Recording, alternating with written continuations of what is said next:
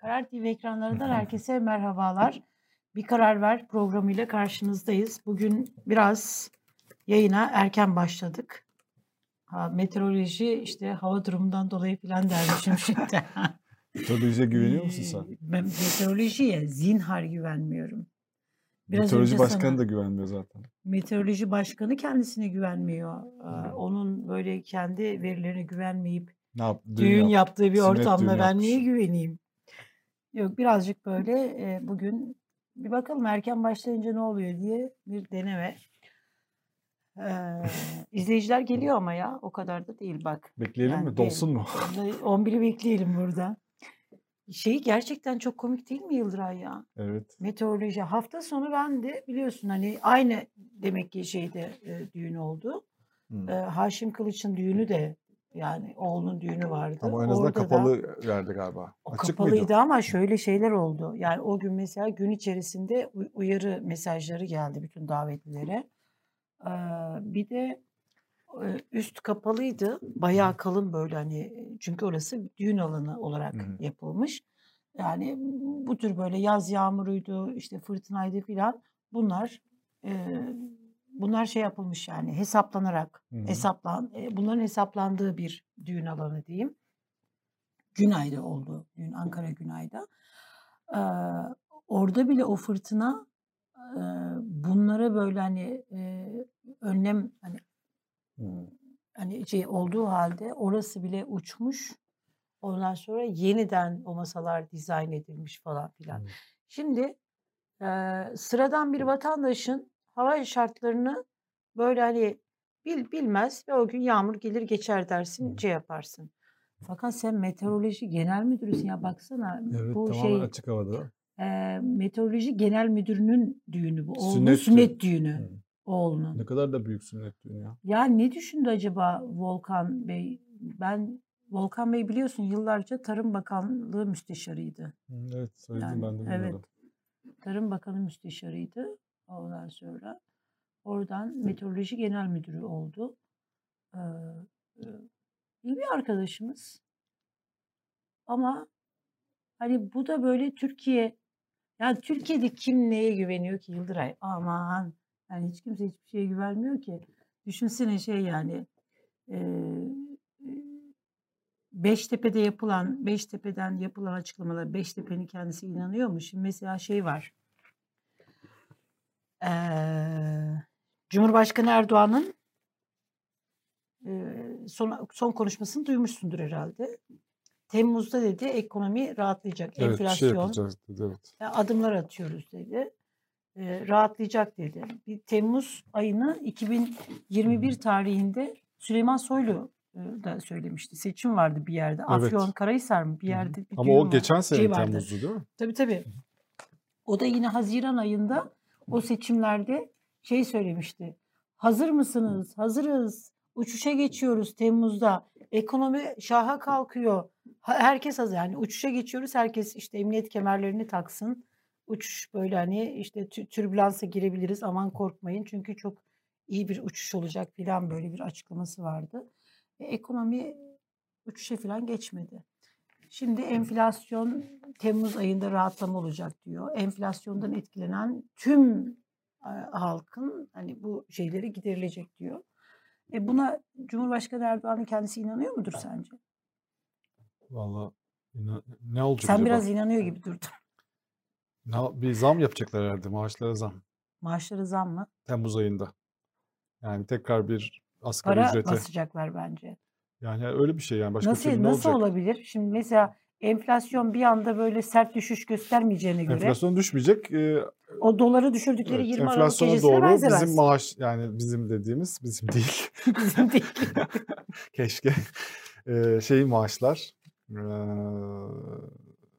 asgari ücretler, memur maaşları herhalde, emekli maaşları falan da bir artış olacak herhalde. Ama Yıldıray asgari ücretlerde artış olduğu zaman bu hani özel sektör. Şimdi onlar da tabii ki devlet memurlarına zam yapılacaktır ama asgari ücrete artış yapmak demek e, üretimde sıkıntı var. İş hani üretim sıkıntılı. İnsanlar mal satamıyor, iş şey yapamıyor. Böyle bir durumda elemanın maaşını zam yaptığı zaman ne olur? Bu da işsizliği artırmaz mı? Vallahi artık Çünkü- herhalde o seçim yılında böyle şeyler düşünmüyorlar. Yani uzun vadeli, kısa vadeli bir şekilde günü kurtarmaya çalışıyorlar. Hatta bugün ben bir Abdurrahman Delipan yazısında bir şey gördüm. Erken seçim, seçime mi gidiyoruz diye bir yazı yazdı. Ama Abdurrahman Delipan. Erdoğan gitmiyoruz dedi. Kasım'da seçim meçim yok Evet dedi. ama Abdurrahman Bey seçime mi gidiyoruz dedi. Hatta Devlet Bahçeli'nin e, de bunu isteyebileceğini söylüyor yazısında bir yerde. Devlet Bahçeli. Sanırım MHP de erken seçimden yana. Gelecek endişesi çok yüksek. Herkes gelecek günlerin geçen günleri aratmasından korkuyor. İnsanlar seçmen ya da aday olsun, adaylar olsun bu seçime korkuları umutlarından daha büyük bir şekilde girecekler. Bu da hayra alamet bir durum değil. Benim endişem yok. Hayır ya da şer olacak olan her neyse o Allah'ın iradesi içindedir diye devam ediyor. Ama e, şey e, seçime gidiyoruz diye bir yazı yazdı Şimdi Abdurrahman Dilipak da. Meteoroloji Genel Müdürü kendi kurumunun verilerine inanmıyor. Abdurrahman Dilipak Cumhurbaşkanı diyor ki seçim yok. Abdurrahman Dilipak diyor ki erken seçime mi gidiyoruz? Yani cümleler Daha kötü olabilir diyor. Gelecekteki şey durum daha kötü olabilir. O yüzden şimdiden buna gitmek lazım diyor. Bugün bir de benim ilgimi çeken ilginç bir şey de aklıma gelmişken söyleyeyim sonra unutmayayım. Sabah gazetesinde e, Hilal Kaplan'ın yazısında çok ilginç bir Rusya eleştirisi. Uzun süredir böyle bir Rusya eleştirisi görmemiştim. E, yani Bir şey vardır ama. Evet. Rusya'da devlet televizyonu Türkiye'nin bu Efes tatbikatı sonrasında Türkiye'yi çok yerden yere vuran Cumhurbaşkanı hani yazıya göre Cumhurbaşkanı Erdoğan şahsına hedef alan bir e, şey yazmış. Haber yapmışlar bir 6 dakikalık. E, hatta Yunanistan'ın tezlerine yer vermişler yazıya göre. Evet. Böyle çok ilginç aslında bir dengeler de değişiyor. Hani Türkiye Suriye'ye girecekti ya hani Evet. demek ki Rusya'dan tam bir şey gelmedi. Çünkü Rusya'nın bir şey vermesi lazım. Hava e, güvenliği vermesi lazım. Hava sahasını açması lazım. E, oradan öyle bir güvence gelmedi demek ki. Lavrov geldi gitti. Hani bir dış dengelerde de ilginç gelişmeler oluyor. Yani bir ilk- uzun süredir böyle bir e, yani mesela Sabah gazetesinde Rusya eleştiren bir yazı hani biz eleştiriyoruz da hani onlar eleştiren yazı görmemiştik. Hani Ukrayna meselesinde bile savundular yani Rusya'yı. Ama ilk böyle bir e, Erdoğan aleyhinde 6 dakika 39 saniye süren seviyesiz bir haber yayınlanmış yazıya göre. Ve e, bu yüzden de Rusya'nın işte PKK'yı desteklediği zaten Mazlum Abdi bu YPG komutanını Rus devlet televizyona çıkarıldığı gibi e, bütün Rusya'nın kötü sicili de dökülmüş. Böyle ilginç gelişmeler oluyor. Ama bu da şeye benzemiyor mu? Şimdi hani Rusya'yı eleştiriyor ama Rus devlet kanalını eleştiriyor televizyonunu değil mi? Evet. Devlet Devlet, kanalında Erdoğan hedef alan bir haber ama Evet. devlet kanalında böyle bir şey çıkınca tabii Rusya onun şeyi Doğru oluyor. ama dolaylı yoldan bu şeye benziyor. Şimdi AK Parti içerisinde de mesela şey var ya Erdoğan Erdoğan ve işte bazı dokunulmaz böyle şeyler var. Onları hariç tutarak istediğin şeyi eleştirebiliyorsun. Yani TRT'yi eleştirebiliyorsun. TRT'de çıkan. O, AK Partili e, siyasi teknik yani bakanları Yo, eleştirebiliyorsun. bu Rusya'yı da eleştiriyor. Yani Rusya'nın devletinin Hmm. kendisini eleştiriyor. Bu demek ki bir anlaşmazlık var. Putin Onun için söylüyorum. Putin'i. Anlaşmazlık olması ilginç denklemin değiştiğini gösteriyor. Mesela şimdi NATO zirvesi olacak ya. Belki Evet. Türkiye oraya doğru e, NATO e, onlar da bir takım adımlar atıyorlar. İsveç ve şey.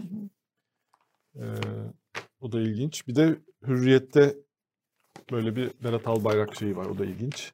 Bu gaz şeyi çıktı ya. Buraya hemen Berat Albayrak'la ilgili Erdoğan e, Albayrak'ın halefi Fatih Dönmez'le birlikte büyük gayret gösterdiğini vurguladı demiş. Fakat Hürriyet Fatih Dönmez'i değil, bakanı Berat Albayrak koymuş. Görsel olarak gördün mü bunu? Bu acayip bir şey. Belki bir şey olur yani. Hürriyet'ten Berat Albayrak jest. Jest mi yoksa dalgınlık mı? Başka bir şey mi? Bir şey var. Erdoğan'ın bu gaz bulduk madem hani gaz şeyi var. Bir dinleyelim mi? Dinleyelim. Cumhurbaşkanı Erdoğan'ın videosunu. Arkadaşlar hazır mı? Bir bakalım. Özellikle bundan iki sene önce Karadeniz gazının müjdesini verdiğimizde bu azımsızlığın adeta zirve yaptığını gördük. Her seçim öncesinde gaz keşfediyorlar diyen aklı evveller oldu. Keşfettiler ama kesinlikle çıkaramazlar diyen felaket tellalları zuhur etti. Gazın ekonomimize hiçbir fayda sağlamayacağını iddia eden sözde ekonomistler ortaya çıktı. Daha bunun gibi ahlak ve vicdan dışı pek çok ithamla karşılaştık. Biz bunların hiçbirine kulak asmadık. Hiçbirine eyvallah etmedik. Atalarımızın Sen doğru ol, kem belasını bulur sözünden ilham ve güç alarak çalışmalarımızı kararlılıkla sürdürdük. Şimdi Cumhurbaşkanı Erdoğan'ın 2001 yılında da hani mesela hani bu tür şeyleri eleştiren bir açıklaması var. Ama bu doğru. Cumhurbaşkanı Erdoğan şimdiye kadar tam 30 kez gaz bulduk açıklaması yapmış. Yani Türkiye'nin 40 yılını idare edecek, 50 yılını idare edecek, 60 yılını idare edecek bu tür Erdoğan'ın açıklamaları var. Ama bu bulunan gazlarla maalesef Türkiye olarak biz hiç tanışamadık. Yani bunlara böyle hani bu gazları hiç görmedik. Sağımız solumuz böyle hani gaz oldu ama hani gaz bulduk açıklamaları bütün hani şeyler. Ee, 2004'te Akçakoca'da gaz bulundu demiş Cumhurbaşkanı Erdoğan. O zamanki hani e, başbakanlığı döneminde. Ondan sonra e, mesela 2006'da e, Akçakoca'da doğalgazdan sonra petrol umudu diye bir haber yapılmış. 2007 yılında 20 Mayıs'ta Karadeniz doğalgazı devreye girdi diye bir açıklama var. Enerji ve Tabii e, Kaynaklar Bakanı Hilmi Güler. Mesela bunlar nerede bu bulunan şeyler? Sabah gazetesi mesela e, Karadeniz'de petrol ağa takıldı demiş. Çok güzel. 2007 26 Ağustos. Ee, yine mesela Sakarya'da doğal gaz bulunmuş. Bak ülkenin her yerinde gaz var. Fışkırıyor yani. Fışkırıyor. Zaten bu Bütün her tarafta. Lozan'daki şey kalkınca Anadolu- Lozan'da bir takım şeyler var ya engeller hani Evet. gazlar petroller böyle bekliyor. Lozan e, 2023 ne 24 Temmuz 2023 gecesi böyle pıt yapacağız. Fış, hepsi fışkıracak yukarıya doğru. Bütün madenler çıkacak, altınlar, elmaslar öyle zengin olacağız. Şimdi dün kimdi bir birisinin açıklamasını söyledik ya şey e, doğal gaz şey diyor dua edin e, su su enerji bakanı mıydı? Su işlerinden sorumlu. Neyse oldu. Veysel Eroğlu Hı. pardon ismini unuttum valla. Ee, o da şey diyor ya dua edin e, dua edin e, daha çok çıksın filan. Sanki Hı hani var da e, mesela Anadolu Ajansı e, e, 2010 yılında haber yapmış. Yeni doğalgaz rezervi bulundu. 2011'de yine Anadolu Ajansı Akçakoca açıklaması yine oradan böyle bir şey gelmiş. Sonra e, dönemin Tabii şey, Enerji ve Tabii Kaynaklar Bakanı Taner Yıldız Hakkari civarlarında önemli miktarda petrol bulgusuna ulaştıklarını söylemiş. Ve şöyle söylemiş mesela ancak hem özel sektör hem de e, TPAO petrolü terör nedeniyle aramaya başlayamadı demiş. Hadi bu bir yere kadar hani bulduk ama arayamıyoruz demiş. 2013 yılında Karadeniz Petrol ve Doğalgaz'da yeni merkez demiş. Sonra Bakan Dönmez 2020 yılında Akçakoca'da bir doğalgaz keşfi oldu demiş. Ya bir Akçakoca'da Karadeniz'de ya kardeşim kaç kez keşif olur? Kaç kez doğalgaz keşfedilir? Yani ne yapıyorsunuz? Yani unutuyor musunuz? Mesela bir gün önce sabah kalkıyorsunuz, yeni bir güne uyanıyorsunuz. Sonra tek şey vardı bir tane 50 öpücük fil, e, e, 50 e, yeni öpücük fil diye bir böyle romantik komedi bir film vardı. Bir böyle hani şey var. Romantik komedi filmi bu. Biliyorsunuz. Tamam, da. İlk öpücük. Ben İzle. izlemiyorum öyle filmler. Ben izliyorum valla. Şimdi e, 50 ilk öpücük. Evet Birgül Hmm. ben de şey yap o ilk şeyini Birgül de hatırlayamadım. izlemiş. Birgül de izlemiş. Biz kadınlar izliyoruz böyle. Şimdi orada mevzu şu ama bazen Cumhurbaşkanı Erdoğan'ın açıklamalarını da buna benzetiyorum. Yani bir gün böyle bir gün şeyde. Orada bir kız var hafıza kaybına uğruyor. Hı. Ve son yaşadığı günü hatırlıyor sadece. Her gün sabah kalkıyor. O kaza günü ne varsa babası da o mutlu olsun diye ona böyle bir Truman Show, yeni bir Truman Show şeyi Hı. koyuyorlar. Ee, kalkıyor işte ne olduysa ve o gün yaşıyor, o gün ne yaşadıysa ama ertesi gün yeni bir sabah uyanıyor. Şimdi bu şey de biraz buna benziyor. Akçakoca'da ve şeyde Karadeniz'de doğalgaz bulduk açıklaması. Buna ben kardeşim ne yapıyorsunuz yani? Her gün yeni bir sabaha mı uyanıyorsunuz? Her yeni sabah uyandığınızda hafıza kaybına mı uğruyorsunuz? Bu nedir yani? Yani ülkeye böyle hani bu kadar yıl yetecek denilen petrol bilmem ne. E, şimdi bunu size söyledikleri söylendiği zaman e, haksız mı? Yani bir de Cumhurbaşkanı Erdoğan 2001'deki al açıklamalarını 2007'de al. Ya 2021 20'de bir açıklamasını al. 2022'de kendisini tekzip ediyor. Evet. Yani böyle bir şey olabilir mi? Tekzip ediyor derken deyince e, şey e, bugün bir gazetede de var. Hayrettin Karaman'la ilgili Yani İsmet Berkan Taha Bey de yazdı galiba. Evet. Ee, Dün biz de konuştuk ya biz onu. de konuştuk evet. Zaten onu söyleyeceğim. Ee, şey e, Mehmet Ali Verçin bizim e, yayına not Hı. yazmış. Onun üzerine baktım. E, 2012 yılında da bir yazı daha bir yazmış. yazı daha yazıp kendini düzeltmiş. Çünkü şöyle bir şey olmuş. Hı hı. İşte e, ısrarla söylemiştim diyor. Helal gelirlerin senet mukabilinde bedeliyle geçici devrim mahiyetinde olması gerektiğini ısrarla söylemiştim ama diyor medyaya düşen haberlerden eski şekilde geliri endeksi olduğu için faizli borçlanma olarak devam edeceğini üzülerek öğrendim diyor. Geliri endeksi senet olduğu sürece bu senetlerde devlet tahvili gibidir. Gelir ortaklığı senedi haline gelmedikçe bunların geliri de faizdir diye 2012 yılında yani 3 yıl sonra Hı hı. Teksim etmiş tek, kendini. kendini tekzip etmiş. düzeltmiş, Öyle bir arada bir yazı yazmış sonra not düşelim. Evet. Evet ben de o şeyi kaçırmışım. Dün İbrahim Turhan'la e, ben de bir mini bir röportaj böyle hani köşe köşe için yaptım. E, şeyi merak etmiştim. Onu tabii e, yarın inşallah yarınki yazımda şey yapacağım. Yani bir gecede bu gelir endeksi senetler bir gecede nasıl akla düştü? Yok dedi. Bir gecede değil. Daha önce Aslında 20 Aralık'taki işte bu şeyde eee,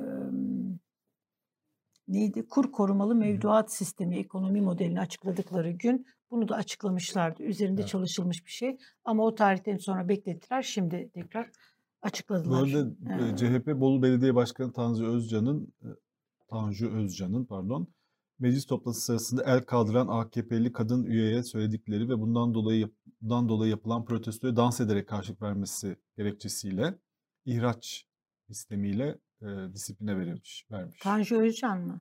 Yani daha önce yaptığı Bu kadar ağır şeyler yaptı. Burada bu kadar ırkçılık yaptı. evet artık Yani herhalde bu Bardağı taşıran son evet damla herhalde oldu. öyle düşünülüyor herhalde.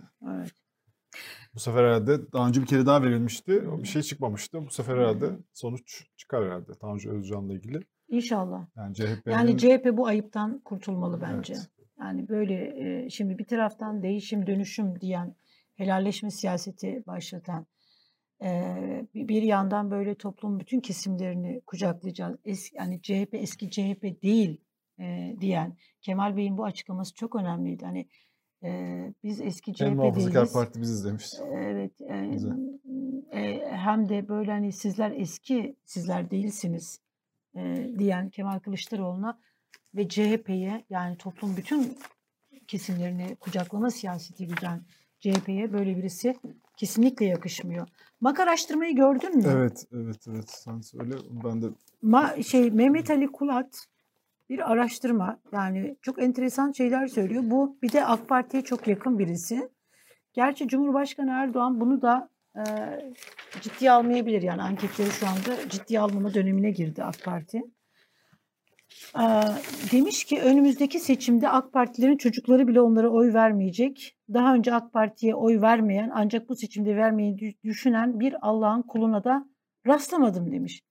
Ve şeyi söylemiş 18-29 yaş grubunda AK Parti hiçbir bölgede birinci parti değil diyor.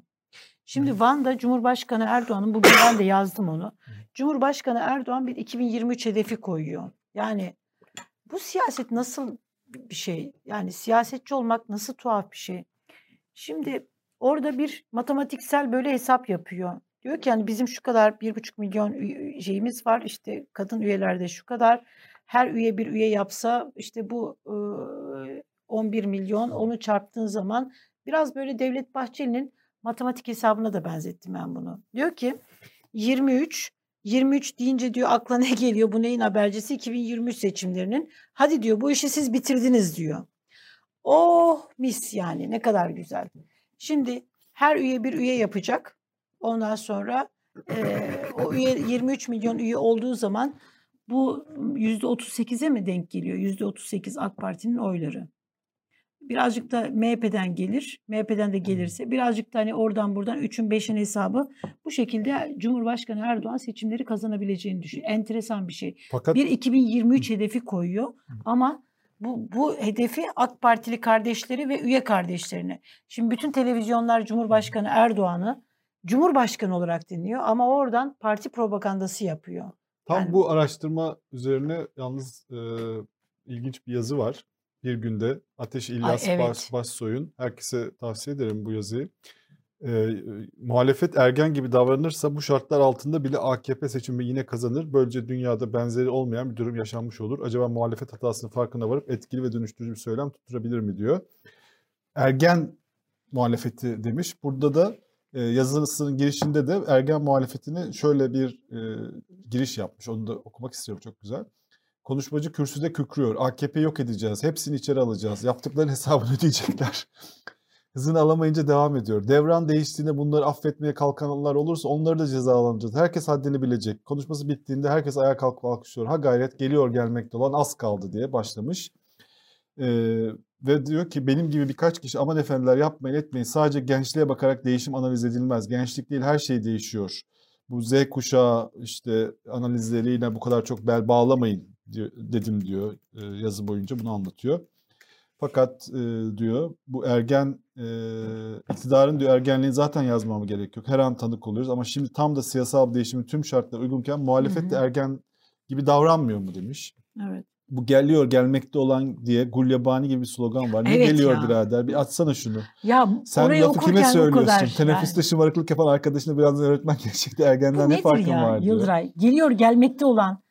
Nasıl garabet, bu nasıl böyle Evet, tuhaf bir... yani e, AKP'nin son kozu muhalefeti gaza getirmek, muhalifleri vizyona değil rövanşa odaklamak ve böylece siyaseti seçmeni kutupta tutmak olabilir ki var gücüyle buna çalışıyor demiş. Çok Evet. yani öğretici bir yazı. Bunu herkes Bir gerçekten yayınlanmış. Bizi izleyen bütün herkese... Zaten böyle kitapları da var Ateş İlyas Evet. Başsoy'un. CHP'deki değişimde de onun danışmanlığının da epey katkısı olduğunu biliyoruz. Yani CHP'de danışmanlık da vermişti. Ama gerçekten önemli bir yazı yazmış. Yani bu şartlarda bile e, bu ergen tavırlar işte geleceğiz, yıkacağız, yargılayacağız, parçalayacağız hallerinin e, AK Parti'ye yazabileceğini söylüyor. Evet. Bu gerçekten ö- ö- önemli. Ben de çok böyle keyifle sen sabah gönderince benim de haberim oldu. Kendisini de burada ağırlayabiliriz. kendisini burada zaten düşündük kaç Evet. sefer. Birkaç sefer böyle hani bir ağırlayalım, şey yapalım diye ama e, bu sefer artık şey oldu. Farz oldu artık. Ateş İlyas Bir anket Bey'in. daha var. Anketi şimdi tam kimin yaptığını şey yapamadım. Artı bir. Artı Artı anketi mi şey, diyorsun? Alevi anketi mi? Evet Ali bir anketi. Evet tamam. Ee, katılımcıların %86.3'ü hayır demiş. Alevi olması için sorun olur mu Cumhurbaşkanı adayının diye. Evet diyenlerin oranı %9.6'da kalmış bu ankete göre. Yani aslında bu anket yani nasıl yapıldığını bilmiyorum ama doğruysa toplumun epey bayağı bu mevzuyu biraz aştığını gösteriyor. Yıldıray zaten bu çok ayıplı bir şey. Bir de a- hakikaten dün e, Roj'un söyledikleri de bu bağlamda önemliydi. Yani buradaki tartışma e, dindar kesim, mütedeyyin kesim yani işte dindarlar için birileri çıkıyor sürekli ahkam kesiyor. Mesela en son İyi Parti milletvekili çıktı konuştu. Ya da bir Oy vermez diye. oy vermez Aslında onlar diyor. bir şey demiyorlar şu an. Ondan sonra mesela işte şey çıkmıştı. Bu e, Ahmet Şık çıktı. Türkiye dindar muhafazakar kesim oy vermez. Soner Yalçın çıktı bir yazı yazdı. Aslında bu e, e, tartışmayı dindar kesim adına birileri çıkıyor ve ahkam kesiyor. Yani bu sorun olur deyip dindar kesimin temsilcisi böyle hani sözcülüğünü yapıyor. Ya şöyle bir şey var. Bu kadar ekonomi kötü. Bu kadar böyle enflasyon. insanlar bak süte yüz, yüzde 40 zam gelmiş yine. Şimdi ben çok merak ediyorum. Cumhurbaşkanı Erdoğan çıkıp da tekrar üç çocuk yapın diyebilecek mi katıldığı düğünlerde? Üç çocuk. Ya üç çocuk demek asgari üç paket süt demek. Yani o insanlar üç paket süt nasıl alacaklar? Yani hesapla artık bugün kalem kalem ekmek üzerinden alınan parayı hesaplayabilirsin. Yani bir, bir maaşla sen süt mü süt alabilir misin? Hani çocuğun olsa süt alabilir misin? Cenazen olsa, hastan olsa, düğünün olsa memleketine arabana atlayıp ailece gidebilir misin? Ee, e, yani evine böyle hani çocuklar bir meyve bir şey istese 30 lira meyvenin en beğenmediğim meyvenin kilosu. Meyve alabilir misin? Ne yapabilirsin yani bu parayla? Şimdi böyle bir ortamda ben gerçekten merak ediyorum. İnsanlar şeye mi bakacaklar? Sahiden de böyle mi? Hani Alevi olduğuna mı bakılacak? Şeye mi bakacak? Toplum bunu bak 6 ay sonra seçimler zamanında yapılsın. Gerçekten diyorum e, hiçbir şey sorun yani ne Aleviliği ne bir başka bir şeyliği falan. Hani herkes böyle bir kurtulma psikolojisine bak MAK işte Mehmet Ali Kulat. Daha şimdiden diyor ki AK Partilerin çocuk e, 2017'de de AK Partililerin çocukları AK Parti milletvekillerinin çocukları oy vermediler. AK Parti il başkanlarının çocukları oy vermediler. Bunlar isim isim biliniyor. E bunu söyleyen Lütfiye Selva Çam'dı e, AK Parti MKYK toplantısında. E Abdülkadir Selvi yazdı. Bizim çocuklarımız bize oy vermiyor. Oy vermek hani zorlanıyoruz e, şeyini söyleyen Lütfiye Selva Çam'dı. Hani kime ne anlatacaklar? Şimdi hani 23 milyon toplayınca hani 23 milyon üye yapsın, her bir üye üye yapsın da nasıl çalacaklar kapıları? AK Parti'yi nasıl anlatacaklar? Yani işler o kadar da e, kolay değil. E, sen katılmıyorsun herhalde Yo, benim. katılıyorum. Söylediğin şey tabii kolay değil. Yani seçilebilir olma özelliği şöyle, seçilebilir olma özelliği önemli. Hani Cumhurbaşkanı Erdoğan'ın karşısında hani kim olsa e, yavaş yavaş buna doğru da gidiyoruz ama e, ben gerçekten hani şu benim yani çok hadsizce buluyorum. Hani Kemal Bey'in Alevili üzerinden bir mevzuyu tartışmak çok ayıplı bir şey. Evet. Başka tartışma- kriterler evet, varsa evet, o kriterlerin konuşulması lazım. Yani Evet. Varsa eleştiri konusu. Konuğumuz hazır mı arkadaşlar? Bugün biraz konuğumuzu erken e, alacağız. E, Evet değil henüz. Tamam. E, şey vardı. e, pardon. Erdoğan Bayraktar. Serpil Yılmaz'a bir röportaj Öyle verdi. mi? Onu görmedim. Evet, Aa. dün bizim dikkatimizden kaçmış. Ha, dün. Dün, Evet. Aslında dünkü e, şey hatta 12'si pazar günüydü değil mi? Pazar günkü. Biz dün bunu konuşmamız gerekiyordu ama e, bunu biz kaçırdık maalesef. E, tarım işleriyle uğraşıyor. Şimdi tarıma teşvik falan geliyor. E, hani iktidar sürekli hani ta- tarım çiftçi destekleniyor falan bunları söylüyor. E, Erdoğan Bayraktar'ın da şeyleri var. E, büyük böyle bir çiftliği var. Ondan sonra eee şey sormuş Serpil Yılmaz. Tarım ve hayvancılık teşviklerinden yararlanıyor musunuz diye bir soru sormuş. O da teşvikten aldığım para yok. Ama burada önemli olan şu şeyi söylemiş. "Dev- Devlet teşviklerinden gerçek çiftçiler değil, teşvikleri almayı öğrenen uyanıklar yararlanıyor demiş. Hani ciddi anlamda çiftçilik yapanlar değil. Teşvikler çok sıkı denetlenmeli, kurumlar hesap verilebilir olmalı, istikrarlı ve kaliteli üretim desteklenmeli diyen Bayraktar, ekonomik kurumlar matematik kafalı insanlar tarafından yönetilmeli, her yere işletmeciler atanıyor demiş. Hmm. Yani arada biliyorsun şey konuşuyor.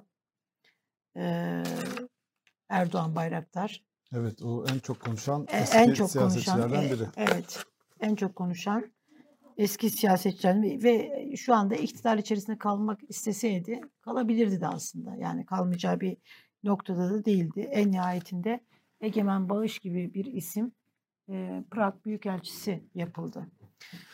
Eee, evet istersen Dün Yıldıray şeyin Hüseyin Çelik'in Hı. şeyi de ilginçti. Ee, kitaplaştırmış Milli Eğitim Bakanlığı dönemindeki e, şeylerini. Belki Hüseyin Bey de bir tekrar alabiliriz. Abdullah Bey'in adayım demesi Tayyip Bey'in hoşuna gitmemişti diye o şeyi anlatıyor. Ee, 2018 sürecin mi? Ne, neler 2000 demiş? 2007 2007'deki Ha 22 Temmuz seçimlerinden O- sonraki evet. yaşanan O dönem- görüş ayrılığında ilk defa içeriden birisi, bu zaten yazıldı ama e, gazeteciler yazdı bunu. İlk defa içeriden biri bunu e, şey yazmış. E, yani içeriden Hüseyin Çelik bunu anlatmış. Belki onu bir davet edebiliriz. Bir, Bunları an- evet üzere. bir ağırlayabiliriz.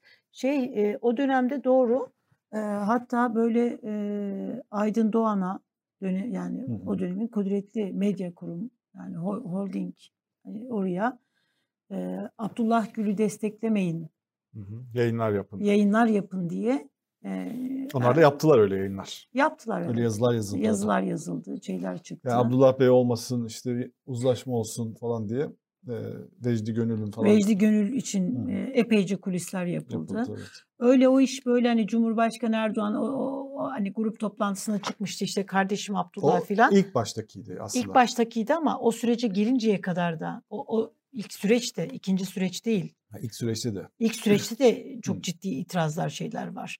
Orada da istemiyor aslında. Yani öyle kardeşim demesi şey değil. eee, adı gelsin. Hemen böyle eee, istedi, canı gönülden istedi falan değil. Zaten bir siyasetçi, bir siyasi lider birisi hakkında kardeşim, canım, ciğerim falan diyorsa anlaki başka bir operasyon geliyordur o kişiyle alakalı. Takip et mesela Erdoğan'ı yani konuşmalarını. Kime canım ciğerim, kime işte eee, kardeşim, sevgili kardeşim dediyse onun öncesinde başka bir şey oluyor. Evet. Yıldıray istersen yavaş yavaş gel eee, yanıma doğru. Ya bu İstanbul'da dün, dün akşam e, bir kiracı kavga ettiği ev sahibini silahla kira böyle artış üzerinden bir şey çıkıyor. Allah muhafaza. Şimdi hani e, bu tür olaylarla umarız Daha çok, çok, daha çok karşılaşmayız. diyeyim. Meral Akşener altılı masaya e, ev sahipliği yapacak sıra onda. E, 3 Temmuz'da Temmuz'da. 3 Temmuz'da buluşma gerçekleşiyor. E, ve liderler turuna başladı. Evet ekranlarını yeni açanlar için bilgisayarlarını, ekranlarını ve telefonlarında bir karar ver programını açanlar için program konuğumuz e, İyi Parti Türkiye Büyük Millet Meclisi Grup Başkan Vekili İsmail Tatlıoğlu bizlerle birlikte hoş geldiniz. Hoş bulduk. Nasılsınız Sağ İsmail olun, Bey? teşekkür ederim. Ankara'da havalar nasıl? Vallahi Ankara'da. Fırtınalı. Fırtına var ama siyasi havaları bir soralım. İnşallah Meteorolojiye bakmıyoruz. Güneş- şöyle diyelim, güneş doğmak üzere diyelim. Gerçekten böyle mi görünüyor Ankara'da? Vallahi biz e, Yani tü- Ankara'nın şöyle, böyle Ankara'dan böyle gözükmüyor. Türkiye'den böyle gözüküyor. Öyle mi? Çünkü bayağı Türkiye'yi, bütün Türkiye'yi dolaşan bir siyasi organizasyon biz için doğrusu. Yani 20 Ocak 2020'den beri yaklaşık iki buçuk yıldır Türkiye'yi ilçe ilçe e, 81 il, yaklaşık 790 ilçe e, ile beraber dolaşan bir genel başkan. Kaç yere gitmiş oldu şu ana kadar? Tam bir sayı var mı? Valla 81 il ve 700'ü aşkın bir ilçe var tabii işede. Tam ona bilmiyorum ama aşağı yukarı bu ilçelerin öne, bu illerin önemli ilçelerine gitti yani Hmm. genel başkan. Ee, bu anlamda. Şimdi bu burada bu birinci turla bir beraber e, şimdi hanelere gidiyor kendisi. Bu sefer kendisi Hmm. gidiyor. Yani ekiple falan değil. E, mahalleler özellikle İstanbul'da mahallelerde e, kendi ziyaretler yapıyor. Kendisi ve bir tane Nereden asistan- bulunuyor bunlar asistan. mesela? O mahalle e, ilçe teşkilatı Yani iyi Partili olarak seçiliyor Yok iyi mu? Parti olarak seçilmiyor. Hı hı. Genellikle e, böyle sıradan insanlar, partiyle e, ilgisiz insanlar, partinin seçtiği insanlar değil. Bir çalışma ekibi var. Çalışma ekibinin seçtiği ailelere gidiyor genel başkan. Kendi gidiyor ama. Kendi bir gidiyor. kalabalıkla gitmiyor. Yok, Medyayla gitmiyor. Yok. Bunu şeyde konuşmuştuk hatta hatırlarsan. Bir tane evet. asistanıyla beraber gidiyor. Medya medyayı tamamen kapalı. Korumaları yok, şeyleri yok. yok. Yani Bunu- sıradan bir araba. O da makama işesi de. Sıradan bir araba geliyor ve Hmm. o tabii ki haneye şey yapılıyor. Haber veriliyor. Öncesinden müsaade alınıyor tabii. Hı. Haneye haber veriyor müsaade. Ve orada sohbet ediyor. O isterse komşularını çağırabiliyor. Hmm. Ve orada bir e, mahalle sohbeti havasında bir e, süreç e, oluyor ve bundan çok iyi e, sonuçlar alınıyor ve Türkiye'nin e, ekonomik ve toplumsal yapısı sadece ekonomik değil sosyal yapısı da gerçekten geldiği nokta itibariyle çok e, ciddi tespitler yapmamıza imkan veriyor. Yani doğru politikalar ve doğru sonuç al- alabilmek açısından ekonomik durum aşağı yukarı belli ama bu ekonomik durumun sosyal yapıdaki tahribatı ve o savrulmasıyla alakalı e, ve e, özellikle orta ve dar gelirli yapıların nasıl ezdiğini ve nasıl savurduğunu ve bu yapıların nasıl buna karşı bir savunma geliştirdikleriyle ilgili gerçekten e, çok e, do- ciddi tespitler var, e, örnekler ortaya çıkıyor. Ve e, bu e, hani böyle bizim akademisyen olarak daha önceki e, çalışma tarzımız bugün de siyasetçi olarak e, gözlemlerimiz veyahut da okumalarımızdan çok daha farklı bir dünya var aşağıda. Yani ben bunu zaman zaman şöyle diyorum. Yani mesela Tayyip Erdoğan bunları bilirdi ve sezerdi. Bugün biliyor, sez, sezmiyor. Çünkü onu hissetmiyor yani. Dün biliyordu ve hissediyordu. Bugün bilmiyor, biliyor, biliyor rakamlardan ama hissetmiyor ve bugünkü durum e, gerçekten dokunmadığınız müddetçe hissedilecek bir durum değil. Yani o size bir e, fast foodcunun burada yedi kişi çalışıyordu ve cama ben şimdi devren kiralık sattım o ve nasıl borçları ödeyeceğim diye gözyaşlarını içine akat, akıtma halini hissetmeden bir emek ben böyle İstanbul sokaklarında kendim bile çok sayıda emekli kasketini de böyle çekmiş görüntü vermek istemiyor. Geliyor mesela İyi Parti bizi kurtarın. Bu. Bunların ideolojik bir yanı yok. Peki Erdoğan... Yani, yani bu, bu söylemden bizi kurtarından ne beklersiniz? İdeolojik bir şey bek. İdeolojik yok. Tamamen sosyal ve ekonomik anlamda bir arayış ve bir çıkış arayışı tükenmişlik noktasına gelmiş ve oradan hareket eden bir çıkış arayışı. İsmail Bey şimdi siz dediniz ki önceki Erdoğan, eski Erdoğan bunları görürdü, bilirdi, hissederdi. hissederdi dediniz. O, Şimdi burada gördüğünüz sorun nedir? Bir iktidar körlüğü mü yaşıyor Erdoğan artık hani bir metal yorgunluk iktidar körlüğü mü? Yoksa gerçekleri kabullenmek istemiyor. Kendisine ayrı bir dünya, bir, bir şey mi kurdu? Şimdi e, ne oluyor yani? Elif Hanım bu uzun süreli iktidarların e, bu çok olağanüstü ve sıra dışı bir manzarası değil Tayyip Bey'deki. Uzun süre iktidarların geldiği nokta Tayyip Bey'de de Türkiye'de de, de tezahür ediyor. Hukuku dar, e, orta, baskılıyorsunuz, e, hürriyetleri baskılıyorsunuz ve bir e, korku ortamı e, yaratıyorsunuz ve otoriterlik katsayısını arttırarak bu sefer e, memnuniyetsizler bir müddet sonra memnuniyetsizler sizi ciddi bir rahatsız edici alıyor ve memnuniyetsizliğin ifade edilmesi sizin seçmen tabanınızdaki şikayet oranını da arttırıyor. O nedenle bir müddet sonra memnuniyetsizlere de muhalif gözüyle e, bakmaya başlıyorsunuz. Bu insan psikolojisiyle de e, alakalı. Ama temel olarak şey şu, Sayın Genel Başkan'ın da, Meral Hanım da sık sık belirttiği gibi, e, Kasımpaşa'daki e, Tay Tayyip Erdoğan bunları bilirdi ve hissederdi ama sarayda başka bir atmosfer yaratılıyor, başka bir yaşam tarzı var. Yani şimdi buradaki e, çevre, e, yani hemen hanedeki çevreden itibaren çalışma, çevre, düzen, bunlarla aranıza, halkla aranıza onlarca e, duvar örmüş durumda. Artık onları görseniz de e, masanın üzerinde rakamları olsa da hissetmiyorsunuz. Ve bugün ne yapıyor? Mesela dün akşamki konuşması ve iktidar e, mensuplarının demeyeyim iktidar adına medyada konuşanlar yaptıkları şey gerçekleri birinci derecede halktan inkar etmek ve halktan saklamak. İnkar etmenin nedeni de kendi seçmen düşmekte olan seçmen tabanını e, bunun üzerinden tutabilmek. Hayır böyle bir şey yok. Hayır böyle bir şey yok bu. Yani hayır bu kavram bu. Hayır böyle bir şey yok. Hissedileni hissedileni yanılsama bu. Yani dolayısıyla dünyanın hiçbir yerinde gerçekleri saklayarak mesafe alınmışlığı yok. Bugün bir bundan efendim başka bir otoriter ülkede denenen bugün burada da deneniyor ve bu süreç bildik bir süreç. Yani dünya siyasetine baktığınızda bildik bir süreç ve sonuçlar açısından da bildik bir sonuca getiriyor. E, kapalı bir e, medya yapısı içerisinde e, tart sorunları tartışamayan bir Türkiye içerisinde bunları yapıyorsunuz. Mesela bizim bu nedenle Sayın Genel Başkanım ve bizim e, şehirlerde, ilçelerde, sokaklarda dolaşmamızın nedeni de bu. Yani halkın gündemini siyasetin gündemine aktarmak. Yoksa bugün baktığınızda akşam gündüz yaşananlarla akşam konuşulanlar arasında bir irtibat yok. Akşam ne konuşuluyor?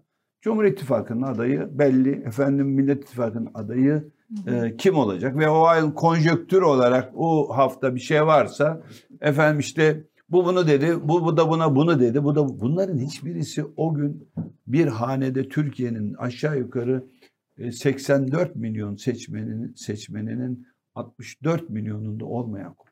Peki iktidar şimdi mesela Cumhurbaşkanı Erdoğan yine açıklama yaptı. Dedi ki Temmuz'da toplumun bütün kesimlerini rahatlatacağız enflasyona karşı. alım gücünü artırmak için işte yeni adımlar atacağız, yeni paketler açıklayacağız. Ee, Temmuz'da ülke rahatlayacak dedi. Yani bu e, bunların toplumdaki karşılığı yani siz sahaya gittiğiniz zaman bunlar hala mesela karşılık buluyor mu? E, Temmuz ayında nasıl bir önlem, nasıl bir şey bekliyorsunuz? İyi Parti olarak, İyi Parti'nin ekonomi kurmayları olarak. Şimdi rahmetli Erbakan'ın bir sözü vardı. Aklıma gelir benim. Deniz suyu içen susuzluğu gitmez. Dolayısıyla bu enflasyonun bu kadar olduğu bir şeyde sıcak güneş başınıza bu kadar vururken buna oradan oradan bir müddet eee, bir bardak su vermekle bunu uzun süre yapamaz. Bunun yolu belli. Türkiye'deki temel sorun şudur. Türkiye'deki temel sorun ekonomik değildir. Ekonomiyi de içine alan bir yapısal tıkanma ve Türkiye'deki temel sorun adı şudur. Türkiye'de bir devlet krizi var. Bugün tam anlamıyla bir devlet etme krizi var.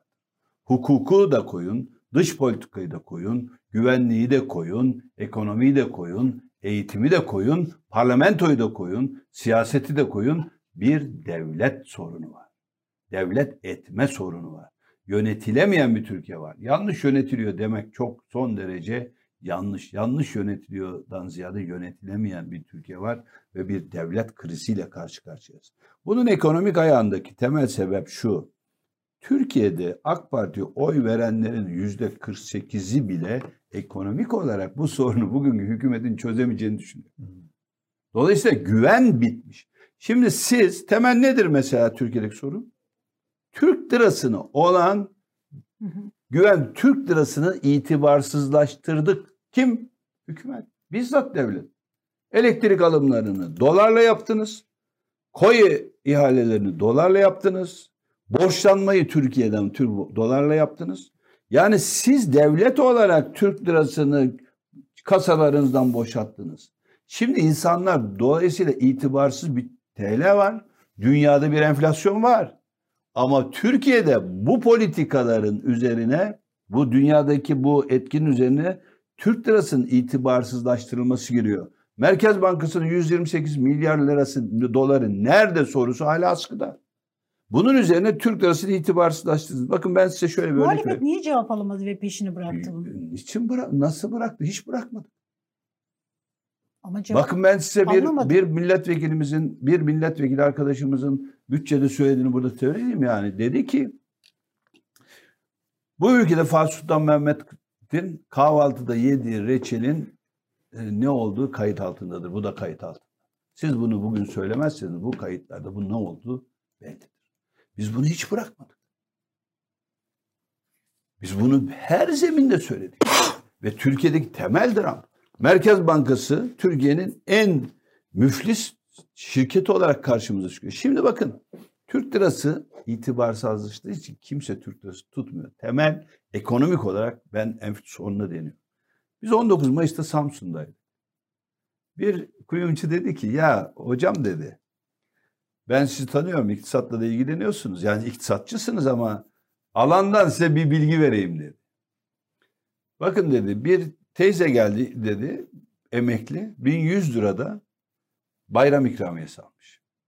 Kadın diyor ki bu 1100 lira bu ana bu ay lazım değil. Bana demiş bir gram altın ver. Bir gram altın verdim diyor. 890 lira tuttu diyor. Üzerine 210 lira vereyim dedim diyor. O kadar da dolar ver demiş. Şimdi kadın bunu neden istiyor? Kar etmek için değil. Bir ay sonra soframdaki ekmek eksilmesin diye bunu istiyor. Çünkü bugünü 2 lira olan ekmek bir ay sonra 3 lira olacak ve o Türk lirasını tutarsa alamayacak onu. Dolayısıyla insanlar artık Türk lirası tutmuyorlar. Parası olan ekmeğe kadar olanı bile Türk lirasından kaçırıyor. Türkiye'deki toplam tasarrufun yüzde yetmiş ikisi Türk lirası değil. Bu neden? Güvenle alakalı. Bu ülkede ekonomik aktörler ve vatandaş ekonomik olarak Sayın Erdoğan'a ve ekibine güvenini bitirmiş. Temmuz'da iyi olacak. Nasıl? Ya bu sözü biz ne zamandır duyuyoruz? Bu şimdi çobanın hikayesine dönmedi mi? Kurt var. Yok. Kurt var. Yok. Ve kurt var bu sefer. Şimdi mesele bu. Ben 2018'de meclise girdim. Damat Bay- e, Albayrak bakandı. Yeni ekonomik modelle bir başladık. Ya bir ke 18 paket halkın gündemine gelmiş. Hatırlayın işte Sayın Albayrak'ın Mart Şubat'ta iyi olacak. Nisan Mart'tan Mayıs e, Nisan'dan iyi olacak. 18 paketin hedeflerin bir tanesi tutmaz. Bu kadar. Siz o zaman ne beklersiniz? Ne beklersiniz? Siz ne bekliyorsunuz? Erken Hiçbir şey seçim- beklemiyorum. Tabii ki. Bakın şöyle söyleyeyim. Bir siyasetçi tavrıyla söyleyeyim. Ee, Bey siyaset ciddi bir iş. Gerçekten. Ve ülkeye hizmet etmekle mükellef bütün siyasetçiler. Ve siyasi ahlak, siyasi sorumluluk gerekir. Bu ülkeyi bugün yönetenlerin bu sorumluluğu alarak istifa etmeleri. Bakın Türkiye'de ve Türkiye gibi ülkede. Bakın hepimiz yazalım. Bir ülke yönetiminin istifası için beş madde yazalım buraya. Hangisi eksik Türkiye'de? Söyler misiniz onu? Hangisi eksik? Hukuk yok. Var mı? Adalet ve liyakatın varlığından söz edebilir miyiz? Bunu bütün araştırmalar diyor. Ben demiyorum. Tayyip Bey'in masasında diyor. Dış politika, ekonomi, pahalılık ve gelir dağılımı yüzde 82 tü- Türkiye'de halkın topladığınızda yüzde 82'si temel sorun ekonomi. Şimdi bunların olduğu, yaratıldığı ve bununla ilgili hükümetle ilgili gelelim. Bunun bununla ilgili yarına yönelik bir umut var mı? Yarına yönelik bir hikaye var mı? Yok. O nedenle Türkiye'nin daha fazla tahrip olmasını önleyecek tek siyasi adım Sayın Erdoğan'ın siyasal sorumluluğunu alarak istifa etmesi. Bu ülkeyi milli iradeye bugünkü şartlara götürmeli. Bak açıkladı kendisi e, şeyi adaylığını. Evet buyursun. Bu Muhalefet ne demek? niye açıklamıyor? Bu, bu ne demek açıkladı? Bu ne demek? Bugünkü sistemle seçime gideceğim. Bugünkü sistemin sahipleri halka gideceğiz. Bugünkü sistemi mi istiyorsunuz? Parlamenter ve demokratik sistemi mi istiyorsunuz? Seçim adaylardan ziyade bunların üzerinden gidecek. Bir- Ve seçim Cumhurbaşkanı adaylığını küçültüp milletin sorunlarını konuşulması e, istediğimiz bir süreç içerisinde. Bir parantez açıp tekrar böyle ekonomiye döneriz ama e, siz şimdi hani söylediğiniz için e, Meral Akşener de defalarca kez Kemal Kılıçdaroğlu da hakeza yani muhalefet e, partileri e, önce Cumhur İttifakı açıklasın e, kim olacak adayı diyordu. Erdoğan açıkladı. Dedi ki Tayyip Erdoğan'dır dedi kendisine. Açıkladı. E, bu durumda muhalefetin de açıklaması gerekmiyor mu? gerekiyor. Seçim başladığında açıklarız. Seçim, bugün seçim desinler ki seçim var. Ee, Bugün ne günlerden? Bugün salı. Cuma günü e, Millet İttifakı'nın Üç gün sürer diyorsunuz belli olur. Hiçbir problem. Bence hazırda bekliyor. Yok. Bekleyen yok ama bu çok zor bir Çünkü şey. üç günde karar veriyoruz Şöyle, yani. inan ge- genel başkan da öyle dedi ya. Cumartesi günü, pazartesi günü. Bu bir, bu bir problem değil. Çünkü neden değil biliyor musunuz? Bizim Cumhurbaşkanlığımız, Sayın Erdoğan'ın Cumhurbaşkanlığı. Biz Türkiye yeni bir tek adam, yeni bir tek adam kim olsun sorusunun cevabını aramıyoruz. Yeni bir Millet İttifakı'nın Tayyip Erdoğan'ı kim olacak aramıyor. Biz iki tane siyasi alan var. Bir aksiyoner Türkiye'yi yöneten başbakan veya ilk planda bir cumhur, birinci cumhurbaşkanısı. İki, Türkiye'yi temsil edecek bir cumhurbaşkanı. Ve Sayın Akşener aksiyoner alanda Türkiye'yi yönetmeye talip. Bu protokol alanda temsil anlamındaki şu an Türkiye'nin gerçekten bu anlamda cumhurbaşkanı yoktur. Türkiye'yi temsil anlamda ciddi bir cumhurbaşkanlığı eksiği açığı vardı şimdi eksiği var. Dönelim ekonomiye. 10, Ara- 10 Haziran gecesi ne oldu? Türkiye ne yaşadı? Yani 10 Haziran gecesi. 10 Haziran gecesi de Türkiye'nin normal içinde bulunduğu süreçlerden çok 10 Haziran yaşar. Çok yaşar. Çok böyle bir e, e, beklenti yükseltildi. İşte açıklama Şöyle, yapacağız. ya bunlar önlem bunlar bir dendi. bakın ben size Ve bir şey söyleyeyim. Ben size bir şey açıklandı. söyleyeyim. Bakın. Türkiye yeni bir hükümet. Evet. Bugün seçim oldu. Türkiye şu kağıda yazacak.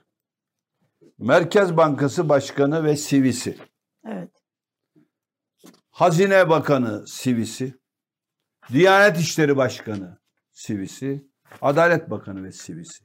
Türkiye'nin bugün 830 puan olan CDS risk birimi hızla düşer. Diyanet İşleri Başkanı bile etkiliyor. Önemli. Neden Baksınlar Bey? Bu ülkede Merkez Bankası liyakatında bir Diyanet İşleri, halkın liyakatına güvendiği bir Diyanet İşleri Başkanı'na ihtiyaç var. Neden öyle? Diyanet İşleri çok önemli bir toplumsal vicdan ve inanç için. Merkez Bankası Başkanlığı'nın liyakatına ne kadar toplum özelliğine ve liyakatına inanması ekonomi için önemliyse toplum için Diyanet İşleri Başkanı'nın özelliği ve liyakatı bu kadar önemli. Şimdi bir altılı, Bunlar çok önemli şeyler Evet. yani bizim önemsediğimiz şeyler. altılı masanın bir e, kurumsal reformlar komisyonu e, var. E, bu komisyonda altı parti temsilci var. İyi Parti'den Durmuş Yılmaz var. E, ve bu raporunu açıkladı dün. E, bu burada sizin biraz önce söylediğiniz şeyler de var. E, burada deniyor ki hedefler arasında 128 milyar dolar olarak bilinen Merkez Bankası rezervlerinin dolan başlı yoldan satışına ilişkin işlemlerin idari ve hukuki denetimleri denetimi olacakmış. Yine e, şeyde işte bu Merkez Bankası ile ilgili bir takım düzenlemeler var. E, böyle devam ediyor. Siz biraz bundan anlatabilir misiniz? Yani bu yani bu herhalde ekonomi komisyonu dediğimiz şey Şöyle, herhalde değil mi bu şimdi komisyon? bu biraz önce dediğim hani biz ben ilaveten de bu Adalet Bakanlığı ve e, Diyanet İşleri Başkanlığı çünkü adalet, liyakat ve vicdan e, anlı toplumsal barış e, ve toplumsal bütünlük açısından söylediğim hususlar. Toplumsal huzur açısından pardon söylediğim hususlar. Ama ekonomik açıdan söylediğim şey şu. Temel olarak bir devletin temel kurumsal organları olur. Mesela bunlardan bir tanesi Merkez Bankası. Evet. Ben iktisatçıyım. Bana derseniz ki son çeyrek yüzyılın en önemli ekonomik oluşumu nedir Türkiye'de derseniz ben 2001'deki Merkez Bankası'nın özelleşmesi derim. Hmm, kadar önemli. O kadar önemli. Yani elbette ki Merkez Bankası hedefler açısından hükümete bağlıdır. Hükümet der ki benim enflasyon hedefim yüzde beş. Siz bunu söylersiniz ama gerisini hangi araçlarla bunu yapacağına Merkez Bankası karar verir. Ve bunu getirdiğinizde isim, bakın isim buna inandırmalı. Toplum ve ekonomi paydaşlar. Mesela ekonomi için koyacağınız kadrolar ki inşallah biz ilk günden bu kadroları ilan edeceğiz. Seçimin ertesi gün bittiğinde bizim Allah nasip ederse iktidarın en uzun günü o gün olacak. En uzun günü. Ve bu Cumhurbaşkanlığı kararnamesinin 3 numaralı kararnamede Cumhurbaşkanlığıyla görevi biten kadroların önemli kısmı bu ekonomi da- dahil olmak üzere bunlar kim olacak sorusuna muhatap olmadan yerini bulacak. Türkiye'de çok. Öncesinde bu altılı komisyondan bu çıkacak. Yani altılıdan çıkar, şeyden partilerin hazırlıklarından çıkar. Yani bunlar seçim sonu olacak şeyler. Yani dolayısıyla bu Türkiye'de biz veya başkası ama bizim düşüncemiz bu. En uzun gün iktidarın birinci günü olacak ve hiç ne yapalım sorusu sorulmadan, kiminle yapalım sorusu sorulmadan çok önceden hazırlanmış bir şekilde gelip devam edecek. Çünkü Türkiye'nin hiçbir zaman kaybına işesi yok.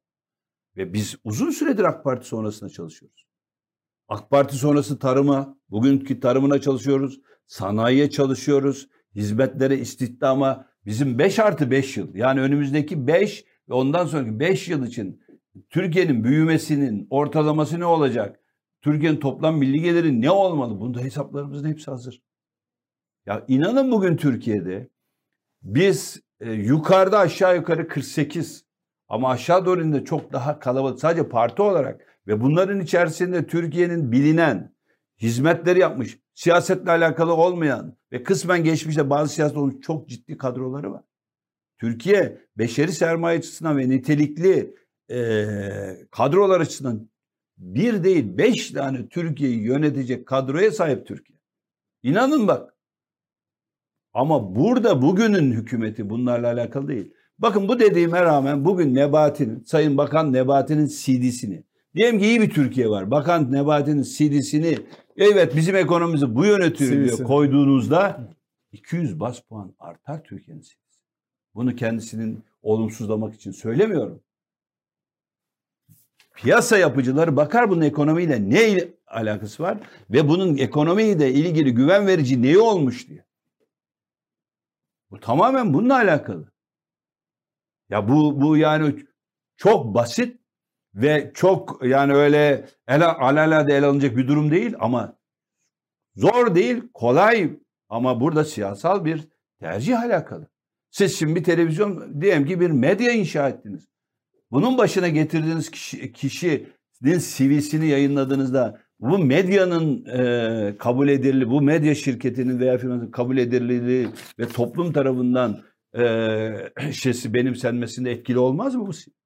Şu gelmiş, şunlar var. Nasıl öyle değil mi? Mesela biz medya olduğunda şu kadrolar var de, de- demiyor musunuz? Ekonomi de böyle. Ya hukuk da böyle.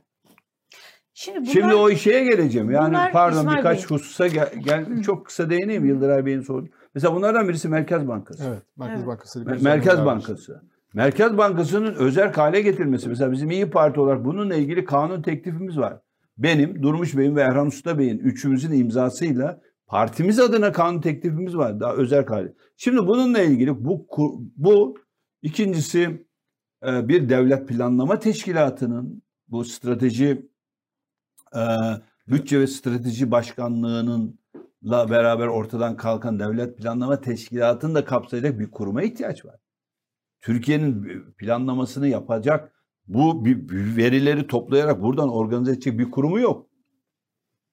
O nedenle bütün planlar yani 18 plan program iflas etmiş durumda. Daha siz bunu mesela Sayın e- e- Erdoğan 7 Eylül'de tabii 7 Eylül'de orta vadeli planı açıkladı. Şey itibariyle 830 lira e, yıl sonu itibariyle e, doları. Hatta bir ay sonra dolar 10 lirayı, bir buçuk ay sonra 10 lirayı geçti. Neden? Çünkü bunun altında bir Türkiye gerçeğini uygun ve liyakatlı bir kadro yok.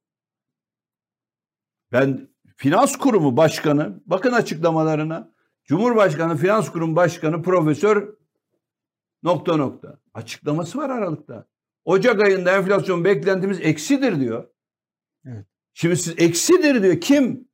Profesör bilmem kim dese ben ünvanlarını vallahi kaldırırım. Hala görevde ama. Ama hayır ben ünvan bu bu bu sadece profesör değil. Finans Kurulu Başkanı Profesör çiz nokta nokta. Diyor ki Ocak ayında enflasyon eksi olacak. Ne oldu? 11 oldu. Ya bir şey olur yani sen eksi olacak da de artı bir olsun ya. E o işte Sayın Erdoğan'ın Temmuz'da iyi olacak lafı bu. Dün Berat Albayrak'ın Mart, e, Şubat'tan, Nisan'da Mart'tan iyi olacak lafı bu. Bunlar alelade, ayaküstü, seçmeni, iknaya ve o günü kurtarmaya yönelik sözler. Hani Sayın Albayrak'tan yine referans verelim. Hani diyordu ya e, Tayyip Bey aya dört şeritli yol yapılacak dese inananlar var. Bu mantık üzerine giden bir e, siyasal çizgi ve söylem çizgisi. O zaman işiniz zor yani. Bunu, Çok kolay bizim için. Milletin yani işi dört zor. şeritli işte uzaya yol yapacak olsun yani. biz işte onun için sahadayız. Şimdi Zor o an dediğiniz anlamda doğru. Yani iletişim anlamında doğru. Bugünkü medyayla zor ama bu zoru e, başarmak için uğraşıyoruz Şöyle bir yani. zorluk yok mu e, İsmail Bey? Şimdi siz e, kurumlar dediğiniz zaman Merkez Bankası Başkanı işte liyakat ehliyet sahibi Siyasetlik de var Evet. Yıldıray Bey. Mesela Bu onların olacak içerisinde. dediğiniz zaman Evet. O kurumlardan bir tanesi. Şimdi- Çok özür dilerim. Yani bu kurumlar hangi parti iktidara gelirse gelsin bir devletin, bir siyasetin içerisinde var olması gereken kurum. şimdi siz Merkez Bankası Başkanı liyakat ehliyet sahibi birisi olacak dediğinizde Merkez Bankası Başkanı'nın kim olacağıyla sermaye piyasaları, ekonomi piyasaları ilgileniyor. Yani üreten sermaye sahiplerini ilgilendiriyor. Ee, işte ekonomi kurumları e, liyakat ehliyet sahibi kişiler gelecek ya da kurumları ayağa kaldıracağız dediğinizde yine bu sermaye sahiplerini ilgilendiriyor. Bunlar güzel yani buraya hitap etmesi. Muhalefetin muhalefet bunu çok iyi yapıyor ama beri tarafta da işsizler var, halk var, çiftçi var. Yani bunlar da daha somut. Şöyle tutacakları muhalefet partilerinden yani ekonomi kötü yani bunu bu muhalefetin ekonomi kötü yönetiliyor demesinin çok muhteşem hani böyle sizin tespit ettiğiniz bir şey değil. Zaten vatandaş görüyor ekonomiyi. Hissediyor. Hissediyor, görüyor, yaşıyor. Sonuna kadar, dibine kadar bunu yaşıyor. Ama muhalefet e, partileri e, bu sıkıntıyı yaşayan birebir yaşayan vatandaşlar, işsizlere, evine ekmek alamayan, işte toprağını, e, tohum bulamayan çiftçiye somut e, bir şey söyleme konusunda biraz başarısız mı? Şöyle Yani daha soyut mu konuşuyorsunuz? Şöyle- hani kurumları düzelt. Şöyle- E, Bunu zaten düzelteceksiniz. çok net söyleyeyim. Ama hani ya bana ekmeği siz nasıl vereceksiniz? 5 liraya çıkmış ekmeği siz tekrar 1 liraya alım gücüm nasıl artacak? Evimde çocuğuma iş ben nasıl bulacağım? Enflasyon %80'e yaklaşmış. Siz enflasyon ne yapacaksınız da düşüreceksiniz? Şimdi Elif Hanım AK Parti sonrasında çalışıyoruz diyen bir siyasal yapının bunlarla ilgili hepsine cevabı vardır. Bizim bunlara cevabımız var ve bunları biz ilgili yerde söylüyoruz. Tarımda söylüyoruz mesela zarar, kar, zarar etmeyen bir sistemin merkezine çiftçi para kazanacağı koyuyoruz. Bu dünyada biz icat etmedik bunu. Bu dünyada var. Bunun bir yöntemi geliri de ge- geliri de sigortalı. Şimdi temel sorun, yapısal bir sorun var. Bu dünya bizim tarım po- e, bu 20 yıl içerisinde nereye gitseler oradan bir sistem bulup gelmişler ve yamalı bohçu olmuş. Şimdi bir çiftçiyle Evet. yani Karacabey, Bursa Karacabey'de domates ekenle tekel bayisi açan arasında veya bir e, polyester iplik fabrikası açan arasında, atölyesi açan arasında bir fark görmemiş devlet. Bakın Hollanda'ya, bakın Amerika'ya.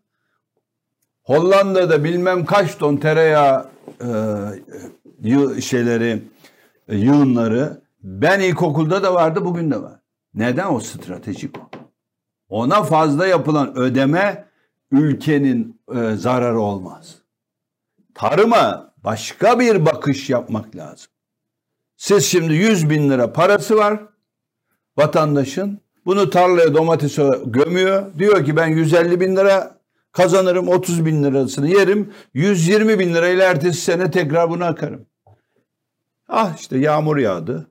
Dolu oldu. Hastalık oldu. Veya Polonya'da domates çok oldu. Evet. 150 bin lira değil de 100 bin lira 80 bin lira kazandı. 80 bin. 30'unda yedi 50 bin. Gidiyor bankaya. 20 yılda kaç misli artmış biliyor musunuz çiftçi borçları? 20 yılda çiftçi borçları 97 kat artmış. 2.6 milyardı. Tarım 9 kat artmış. Sebep bu. Ve artık ne yapıyor çift tarım? Bakıyor 57 olmuş ortalama yaş.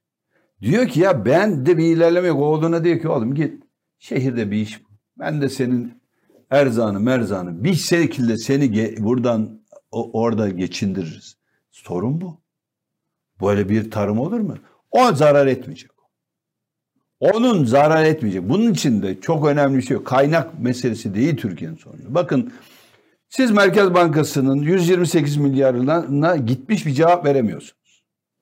Junior insanları Merkez Bankası'nın yöneticileri yaptınız. Sadece başkanı değil. Para piyasası kurullarına yaptınız ve artı 30 milyar dolarlardan eksi 55 milyar dolarlara geldi. Bugün o İsmail Tatlıoğlu'nun şirketi olsa ticaret mahkemesi iflas kararı veriyor. Kapatıyor. Şimdi buradan nereye geliyorum? Şimdi bunun için kur korumalı mevduat yaptınız. Evet. Elif Hanım bu ayın işte 23'ünden itibaren bunlar ödenecek. Nisan'ı aldığımızda Nisan'ı 14.30 Bugün kaç lira dolar? 17 30 3 lira. Kaç para var bu sistemde? 64 milyar dolar var. E, düşürürler Çapın- doları. Çapı çatı E, Merkez Bankası müdahale eder. düşürür. ediyor ediyor. Ediyor. Ettiği halde ediyor. Çarpın 192 milyar lira Merkez Bankası ve ekonominin de yanlış yaptıkları için maliyet. Kimin? Benim, sizin, sigara içenin, ekmek alanın, ço- çocuğuna çanta alanın vergisiyle bu. Ya bu yüz, çiftçiye ne veriyoruz biz? Bak bak 192 milyar lira kur koruma ediyor. Çiftçiye verdiğimiz 25 milyar lira. Ya Türkiye'nin imkanları fevkalade yerinde Türkiye'nin imkanları. Kullanımı yanlış. Bakın başka bir rakam vereyim ben size eğer müsaade ederseniz. Bizzat Ulaştırma Bakanlığı'nın rakamıyla vereyim. Türkiye 2003 ile 2020 yılında bakın Ulaştırma Bakanlığı'nın kendi sitesinde var bu rakamlar. 2003 ile 2020 arasında 17 yılda Türkiye'nin yaptığı bütün tren yolları, bütün havaalanları, bütün köprüler, bütün geçitler, bütün limanlar hepsini koyduğunuzda 158 milyar dolar. Bunun 28 30 28 milyar dolarını koy ile yapmış. Henüz borcumuz var. Hazine bunlar için 130 milyar dolar harcamış Elif Hanım. Yani Avrasya Tüneli'nden Osman Gazi Köprüsü'ne hızlı trenlerinden bütün havaalanları Rize, çok işte havaalanları ne biliyorsanız hepsi 130 milyar dolar. Türkiye bu 17 yılda tütünden ne kadar vergi almış biliyor musunuz? 148 milyar dolar.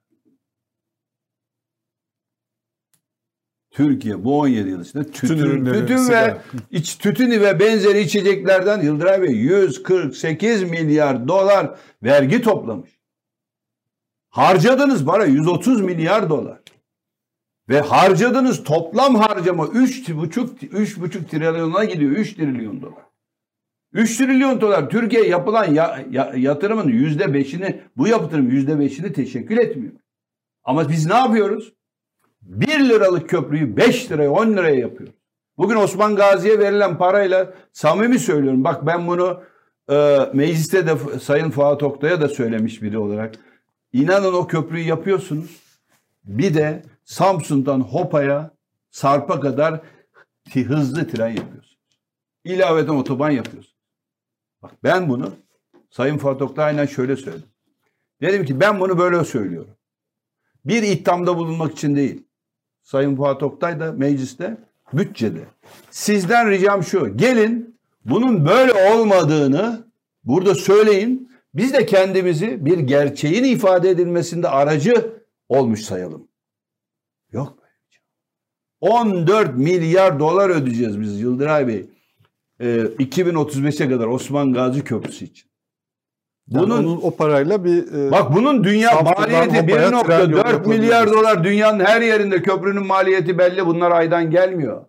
Fatih Sultan Mehmet Köprüsü'nün bugünkü maliyeti 1.100 milyon dolar. Milyar dolar. 2000 1988'de yapılmış Fatih Sultan Mehmet Köprüsü'nün maliyeti 2021 rakamlarıyla 1 milyar 100 milyon dolar. Boğaziçi Köprüsü'nün bugün o 15 Temmuz Köprüsü'nün 2021 fiyatlarıyla maliyeti 530 milyon dolar.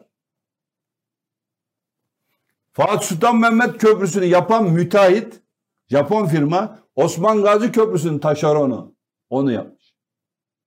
Faturası 1.400 470 milyon dolar. Bizim ödeyeceğimiz para 2035'e kadar 14 milyar dolar. Bana bunu, bunu, bir, bunu bir gelsin birisi açıklasın. Bakan rakamları bile bilmiyor. Çünkü yok elinde. Bütün bunların sözleşmeleri yok. Nasıl- Yani nasıl yok? Türkiye'de Türkiye'de ben milletvekiliyim. Elimi Libya tezkeresi gelecek. Elimi bu ülkenin savaşa girmesi için kaldırıyor muyum? Veya girmemesi için. Yani bu ülkeyi savaşa sokan parlamento bu Osman Gazi Köprüsü'nün Bursa'da şehir hastanesinin hızlı tren projesinin maliyetlerin sözleşmesine ha- ulaşamıyor. Bakan da ulaşamıyor. Böyle bir Türkiye var. İşte devlet krizi bu. Şimdi böyle bir ortamda Türkiye'nin CDS'i 830. Yani risk bir. Üç de buna Amerikan e, kağıtlarına ekliyoruz. 11,5. Dünyada böyle bir faiz yok. Kim ödüyor bunu? Garip kuraba ödüyor. Enflasyona yetişmek için. Yüzde 50.4 zam yapıldı mı yılbaşında şey asgari ücreti? Yapıldı. Bakın bu Temmuz itibariyle Osman Gazi Köprüsü'ne bugünkü kur devam etsin. Bugünkü 1 dolar 17.25. 31 Aralık'la 2 Temmuz arasında Osman Gazi Köprüsü'nden için ödenecek bedel %173 artış. Bu, bu hesaplarla ilgili hiç kimsenin hiçbir şekilde nedir diye bir sorguladığı bir Türkiye nedir diye bir şey yok. Bu tabii ki bunu, bunun üzerinden inkarla geçiyoruz. Yani dolayısıyla kaynakları yeterli ama yolsuzluğun olduğu her ülkede yoksulluk oluyor. Dünya böyle. Yani bu başka bir ülkeye de aktarsanız yolsuzluk varsa yolsuzluk, yoksulluk bununla bütünleşik. Taşıyor kendini. Venezuela neden yoksul? Bu kadar petrolü olan bir ülke yoksul olabilir mi? Yolsuzluk var. Yok bakın güneyimize. Neden yoksul birçok ülke? Yolsuzluk var. Dolayısıyla Türkiye'de temel olarak bir siyasal zeminin değişmesi. Bu hukukun üstünlüğü. Ben de ekonomi olarak söylüyorum. Biz bunu iyi Parti olarak böyle söylüyoruz. Kalkınmanın bismillahıdır diyoruz Yıldırım Bey. Hukukun üstü. Bunu kurmadan hiçbir şeyin olması, olabilmesi mümkün değil. Peki İsmail Bey sizin e, seçime doğru ekonominin durumu ile ilgili projeksiyonunuz nedir? Yani mesela e, eski e, Merkez Bankası Baş Ekonomisti Ali Hakan Kara şöyle bir tweet attı. Mevcut CDS oranları döviz cinsi dış borçlar için %35 iflas olasılığına işaret ediyor dedi. Siz de biraz önce CDS oranlarından bahsettiniz. Yani bu böyle bunun düşmesi için de şu anda bir şey yok Sayın ortada. Oğuz, Bunun düşmesi bakın. Bunlar öyle radikal. Bak, konjektürel bugün düşer, üç gün düşer, beş gün düşer. Ekonomik göstergelerin iyileşebilme imkan ve ihtimali yok. Yok. Bunu bir akademisyen olarak söylüyorum. Daha kötüleşme ihtimali Hakan. Karabey ile biz çalışıyoruz. Biz Türkiye'de bilinen bütün a, a, emek sahibi, bilgi sahibi insanların bilgisine müracaat ediyoruz. Allah onlardan razı olsun. Hiç kimse de bilgisini esirgemiyor. Bakın bugün biz bunların tamamı Türkiye'nin buradan çıkışı için nereye ne şekilde dersek gelen ve emeklerini koyan insanlar. Bunlardan sadece saray yararlanmıyor Türkiye'de. Türkiye'de yani bugün ekonomiyi yöneten Merkez Bankası'ndan başlayıp hazineye kadar bunlar bir ülkede bir ülkede bir ilin defterdarlığında bile görev alabilme kabiliyetine sahip olacak insanlar sivilleri itibariyle söylüyorum. Şimdi siz bir adalet bakanı getirirsiniz. Getirdiğinizde Türkiye gibi bir ülkede bununla adaletin ye- yeşereceğine ve yaşanacağına inanır. Aynen biraz önce televizyon medya kuruluşunda dediğimiz. Türkiye'nin böyle insanları var. Türkiye'ye bir Diyanet İşleri Başkanı getirirsiniz.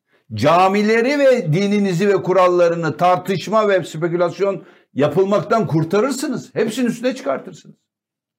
Böyle isimler de çok. Vardı da geçmiş dönemde. Türkiye bunların yoksulu değil. Türkiye Merkez Bankası ve Para Kurulu ekibi oluşturursunuz. Samimi söylüyorum dünya ve Türkiye o gün evet Türkiye'de işler iyi gidecek, kuralına göre gidecek der.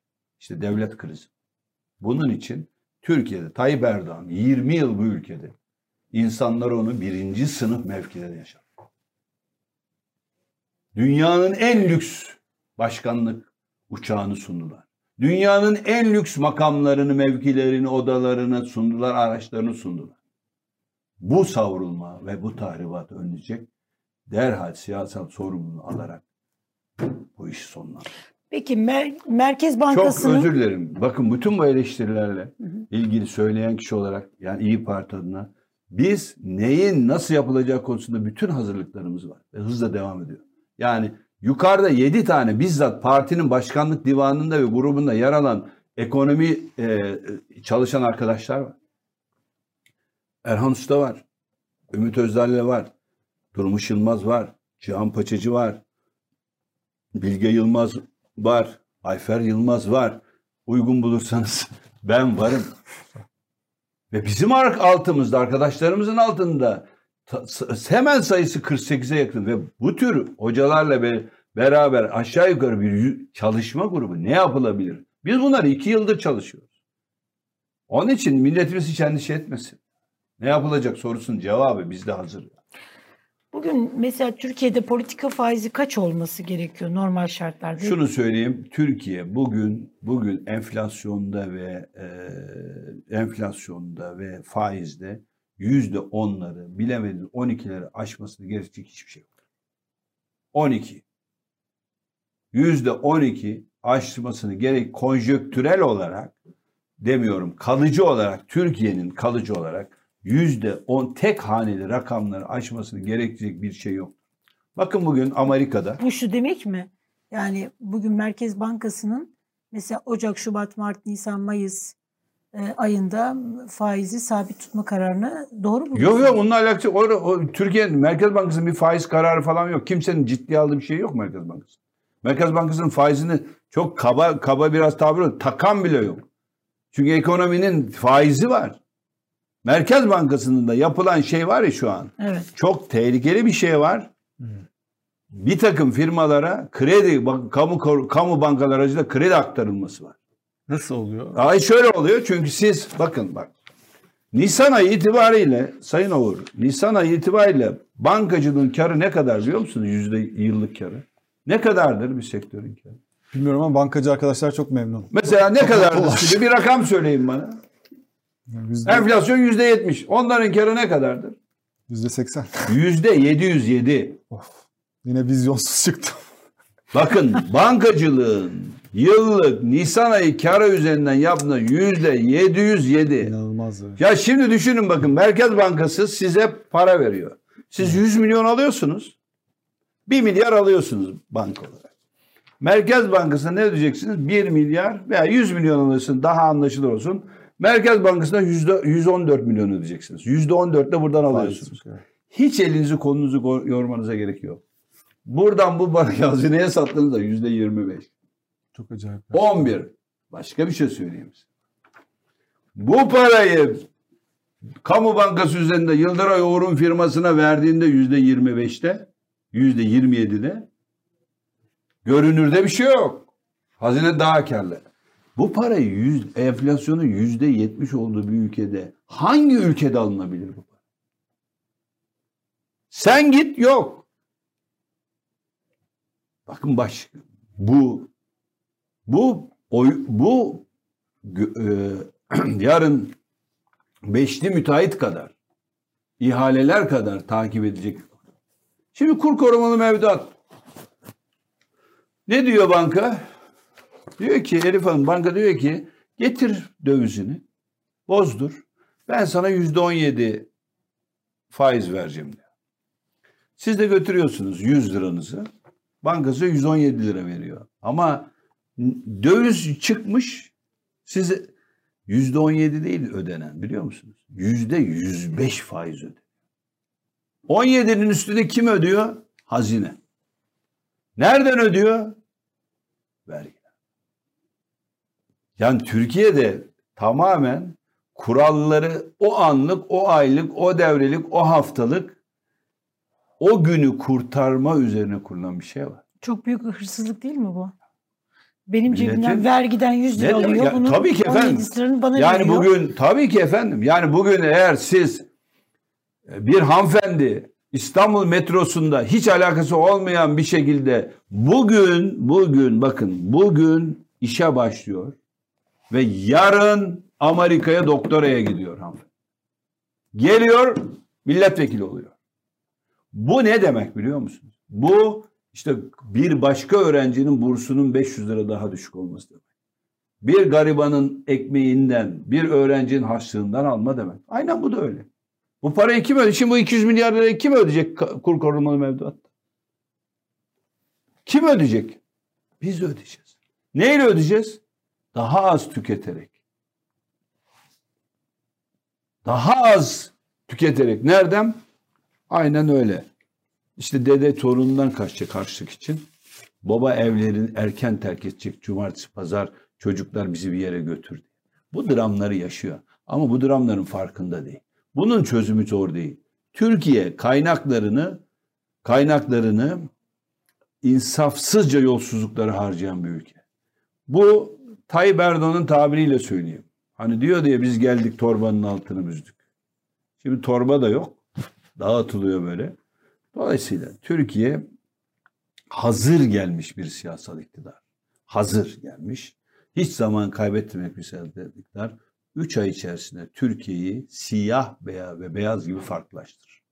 Türkiye coşkulu insanların ülkesi olur.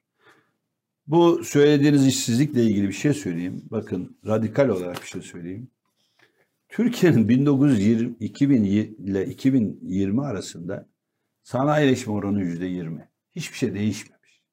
Türkiye bunu 30'lara çıkarmadan bir şey olmaz. 30'lara çıkarmadan Türkiye'nin ihracatı 500 milyar dolarlara gelmez. Bakıyoruz şimdi Almanya'ya. Almanya nüfusunun %55'i Yıldıray Bey istihdamda. Güney Kore'ye bakıyorum ben. Nüfusunun ortalama %55'i istihdamda. Ya ben Türkiye'yim. Genç nüfus olayım. %45'im istihdamda olsun. Bu ne yapıyor? 40 milyon yapıyor aşağı yukarı. 38-40 milyon. Ben ne kadar istihdamım var benim? 21 milyon. Kayıt dışılarla 28 milyon. Ne olması lazım? 38 milyon. Ben yeni sanayi büyütmeden, imalatı büyütmeden bunu nasıl yapayım? Türkiye, Sayın Genel Başkan'ın tabiriyle söyleyeyim. Tercihini müteahhitlikten ve inşaattan yana böyle kaynak, etrafa da kaynak aktığı süreçten sanayiye kullansaydı bugün bizim 21 değil 40 milyon kayıtlı istihdamımız olurdu. 40-20 yıl çok büyük bir, çok az bir zaman değil. Bakın TÜSİAD'ın raporu var. Diyor ki TÜSİAD şunlar şunlar olursa 20 yılda Türkiye'nin milli geliri 30 bin dolar olurdu. 9 bin doları baz almıştı. 30 bin dolar olur. Biz de diyoruz ki ya biz de buna birikimimizi katalım da bu 20 yılı 15 yıla indirelim. Türkiye çıksın buradan. Ve çıkabilir mi? Çıkar. TÜSİAD'ın raporu e, çıkar diyor. Bizim çalışmalarımız da çıkar. Ama burada hukuku inşa etmek ve adaleti ve liyakatı inşa etmek zorundayız. Evet. Var mı başka sorunuz? Evet her şeyi konuştuk aşağı yukarı. Evet. Çok teşekkürler İsmail. Ben Sağ olun. teşekkür ederim. Çok Ağzınıza teşekkür sağlık. Sağ olun, İyi yayınlar dilerim. Çok sağ olun. Evet. eee, programımızın sonuna geldik. Bizden bugünlük bu kadar. İyi Parti Grup Başkan Vekili eee, İsmail Tatlıoğlu'nu ağırladık programımızda. Yarın yine Yıldıray Or'la beraber bizler burada olacağız inşallah. Eee, sizler de ekranlarınızın başında olursanız seviniriz. Görüşünceye kadar kendinize iyi bakınız.